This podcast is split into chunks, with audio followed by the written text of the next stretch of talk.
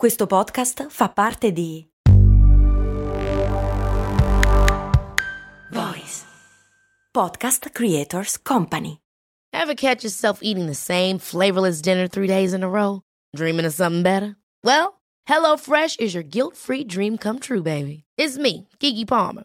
Let's wake up those taste buds with hot, juicy pecan-crusted chicken or garlic butter shrimp scampi. Mm.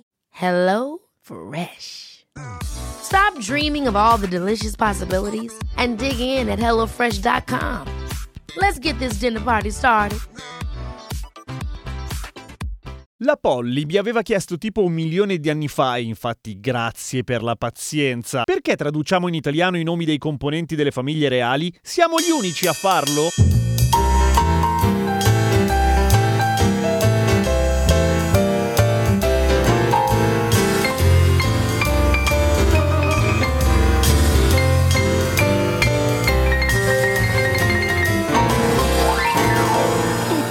Altro, anzi, in Spagna ad esempio e nello spagnolo in generale si traduce moltissimo di più rispetto a quello che facciamo in italiano. Anche in francese si traducono cose bizzarre, tipo che computer si dice ordinateur, ordinateur, ordinateur. compilatore tipo, ecco, sarebbe una roba del genere. Ma per esempio, sempre per rimanere in ambito informatico, anche in spagnolo, il mouse diventa, anzi rimane il raton. Ma quella cosa di tradurre il nome dei reali ha una curiosa caratteristica, per esempio che a un certo punto abbiamo smesso e questo potrebbe essere un indizio, nel senso, c'è stato un triste periodo nella storia italiana che molti conoscono come ventennio, in cui a un certo punto quello lì diceva cose furbe tipo Basta con gli usi e costumi dell'Italia umbertina, con le ridicole scimmiottature delle usanze straniere, dobbiamo ritornare alle nostre tradizioni, dobbiamo rinnegare e respingere le varie mode di Parigi o di Londra o d'America, se mai dovranno essere gli altri popoli a guardare noi, come guardarono a Roma o all'Italia del Rinascimento, o ai Maneskin, che da oggi si chiameranno Maneskin Maneschini. Basta con gli abiti da società, coi tubi di stufa, le code, i pantaloni cascanti, i colletti duri, le parole ostrogote. Che cazzo vuol dire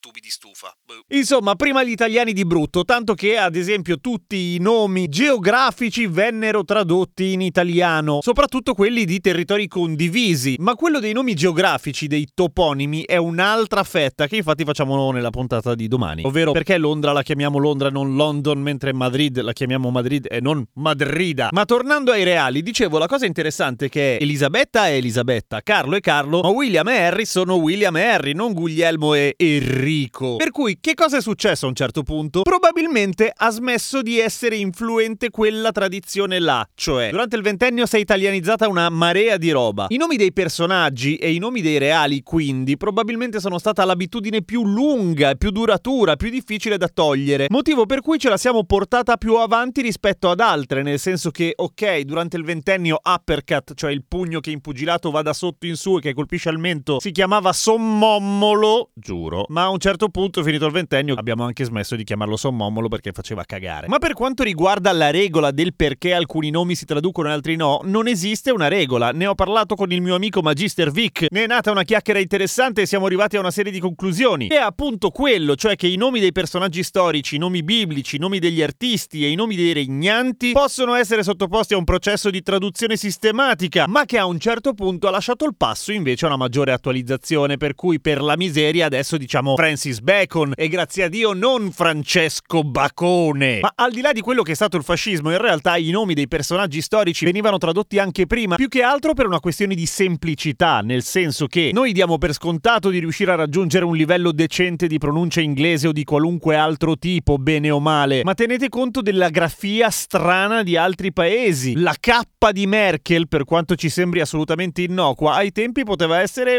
fonte di confusione, perché che cazzo è la K? Quindi Angela Merkel sarebbe stata Angela Merkella, tipo una roba del genere. Ma in un certo senso potremmo dire, anche se non è una vera e propria regola, che i nomi che sono stati tradotti e che sono rimasti tradotti come Elisabetta e Carlo sono quelli che bene o male vengono considerati più importanti anche da un punto di vista mediatico, nel senso che dai, William Harry, cioè Basta, questa roba dei re e delle regine nel 2021 proprio, cioè, lasciamoli nelle favole. Che cazzo di senso ha, no? Il Papa resta tradotto, ma il Papa in realtà di solito si chiama in italiano, perché il Papa di solito parla in italiano o ci prova, forte quantomeno. Ma in giro per il mondo il nome del Papa è tradotto praticamente ovunque. Ma arriviamo alla cosa più divertente, lo scempio che venne fatto durante il ventennio di alcune parole inglesi e francesi che vennero tradotte a parte sommommolo in modo abbastanza ridicolo Ce ne sono alcune che sono abbastanza innocue, tipo brioche diventa brioscia o Buenos Aires diventa buonaria. Alla fine vuol dire quello. Iniziamo a esagerare un po' di più quando sandwich diventa tramezzino, nel senso che è un tramezzo, una cosa fra una roba e un'altra. Alcune volte è banalissimo quando smoking diventa giacchetta da sera. Altre volte è perfettamente sensato quando film diventa pellicola, perché film in inglese vuol dire esattamente quello. Fa un po' più schifo quando il colore bordeaux diventa color barolo. Oppure Bob, lo slittino, eh, diventa Guido Slitta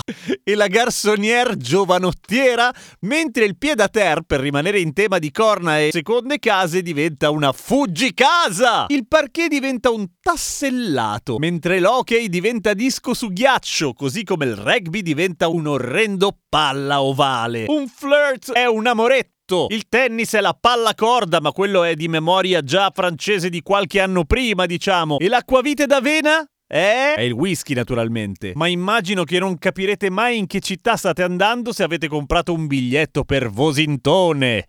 Washington. Poi c'è il toast che diventa pantosto e la chiave inglese che non è in inglese ma racchiude al suo interno il concetto di qualcosa di straniero per cui cazzo no! Deve diventare qualcos'altro. La chiave morsa. Quello di come sono stati tradotti alcuni nomi è piuttosto interessante, ma secondo me appunto manca il pezzo dei toponimi, cioè perché alcune città le traduciamo e altre no ancora oggi in realtà. E infatti ve lo dico domani. Seguitemi su Instagram Radio Kesten. A domani con cose molto umane, i toponimi.